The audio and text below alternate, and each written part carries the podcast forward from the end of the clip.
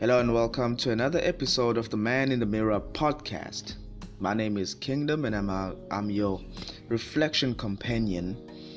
And this week we want to look at uh, visualization. What do you see for yourself? What vision do you have for your life? When someone starts a business, they have a vision. There's something that they really want to achieve.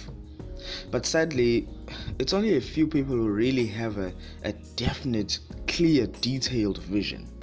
Many, many businesses are just there to make money, and the vision is not clear.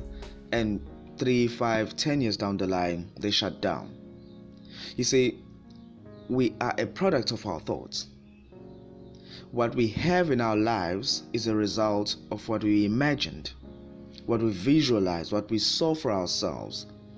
And if you are unhappy with what you have, if you want to change what you have, if you want to add to what you have, paint the picture.